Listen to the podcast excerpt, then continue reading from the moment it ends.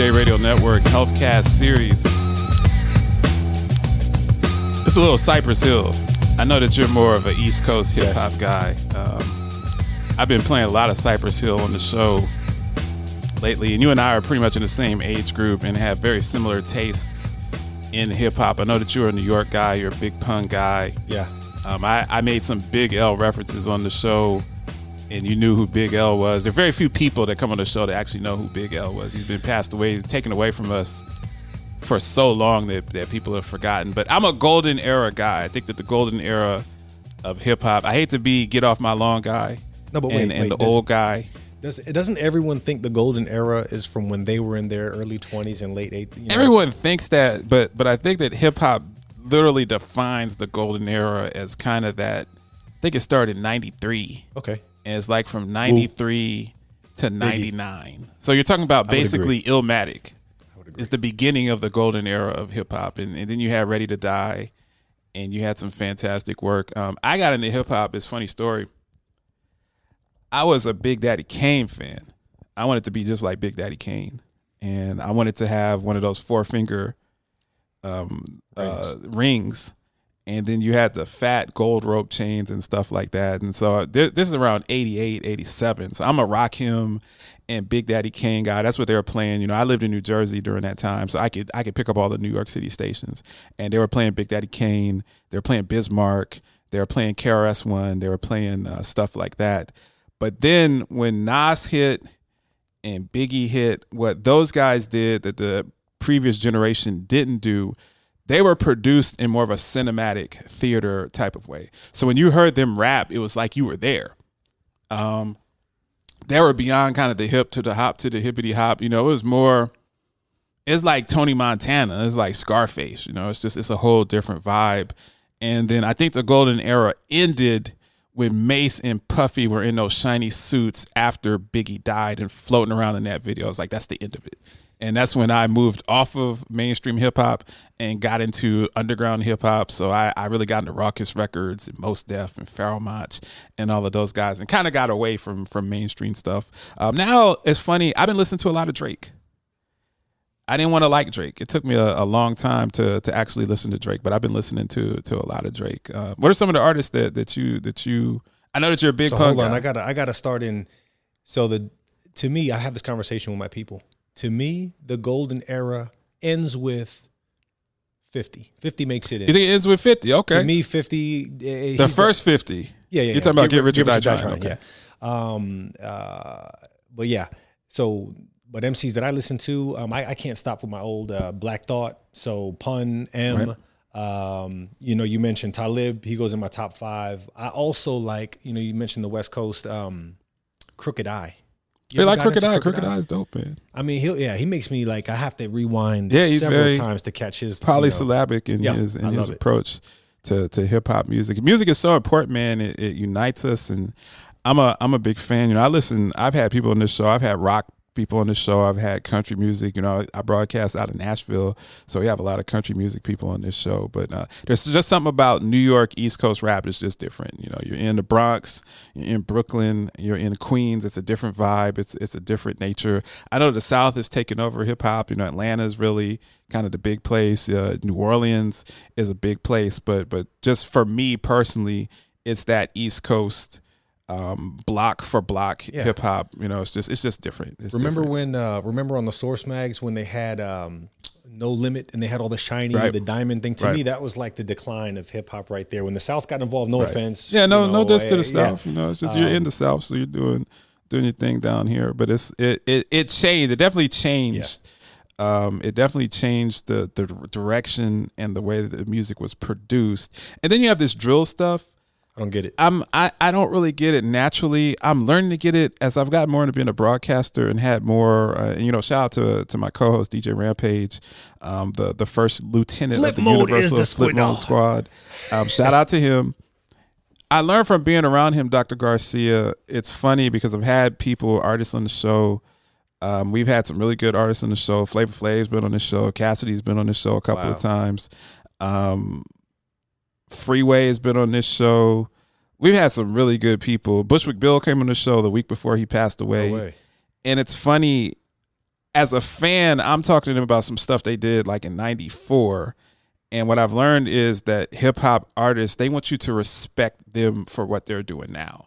Even if you're a fan of their music from 15, 20 years ago, they don't want to hear about that. They don't want to hear about, oh man, you know, I love you have some bars, man, back in the day. They don't want to hear that. They want to know, are you consuming what I'm putting out now? So I've just sense. learned to have a respect for the artist because um, they don't they don't they don't see their craft the same way that, that fans see it. Just like you don't see your craft the same way that that your patients see your craft. You see it you see it completely different, and that's a fantastic segue. With what you're doing here in the community in Orlando, what are some of the biggest barriers that you've seen to healthcare here in Orlando? Is it poverty? Is it COVID? Is it transportation? What are some of the things that are really hurting um, the people here in Orlando? And what can you do in other organizations such as MedHealth Clinical to actually curtail some of those issues?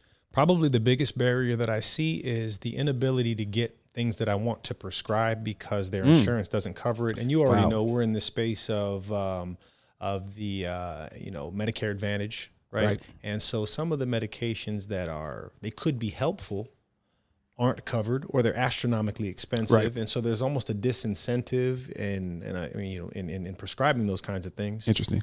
but um, you know, we were talking about earlier the Mounjaro and the uh, Ozempic.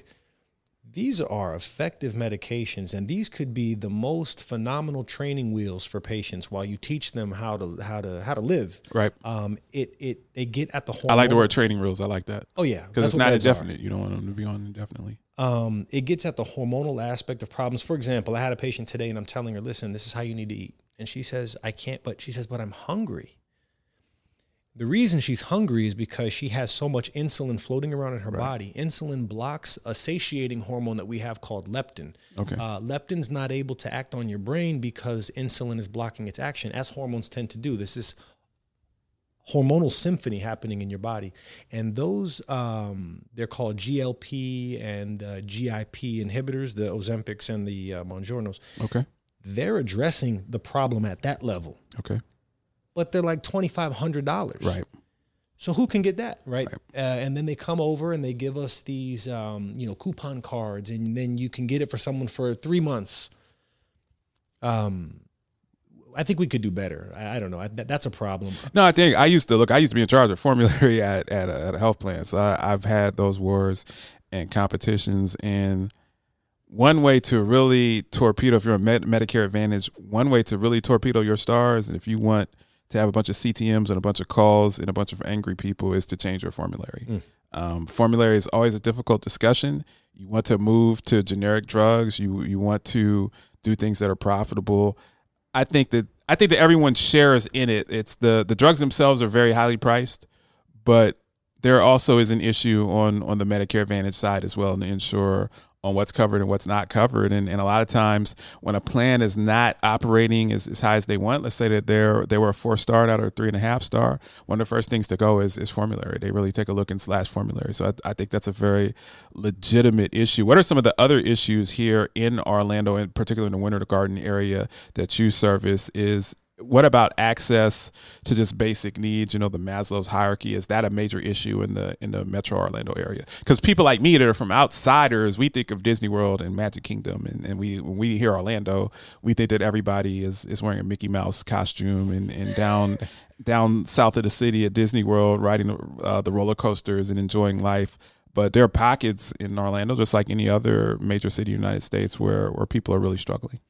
Well, that that Disney is actually the pocket in Orlando. I, Wow. I don't see I don't see traffic from Disney. I don't see tourists. I don't see people in Mickey Mouse hats until I get down to Mm-hmm. Right. you know that Universal area. But anyway, um, I would say just just people's education levels. You know, I got I got patients, for example, that they don't understand that eating right. nine tortillas a day is probably not good for you, right? Or right. the Guyanese population, they have their cuisine, their roti.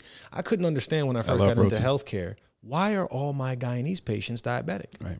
And then one of my patients brought, she said, Oh, I'm going to make something for you. Let me bring you something traditional Guyanese. And it was delicious and I loved it. But that's why. Can't eat that every day. You can't eat that every day. Live from the Paragon 7 studios, you are listening to the Lance J Radio Network. Paragon 7 Studios.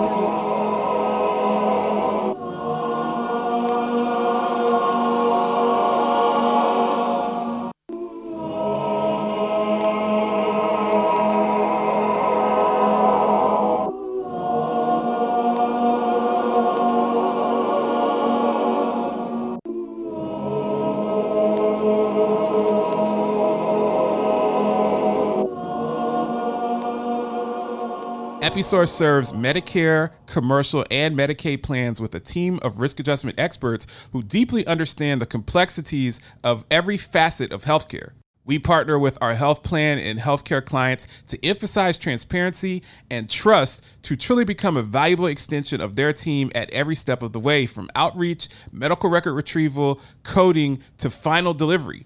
With the most significant health plans and healthcare organizations as clients, we aim to obtain the best medical chart retrieval rates, the highest coding accuracy, and the maximum level of project satisfaction. For more information, go to www.episource.com and schedule a demonstration. And Doug.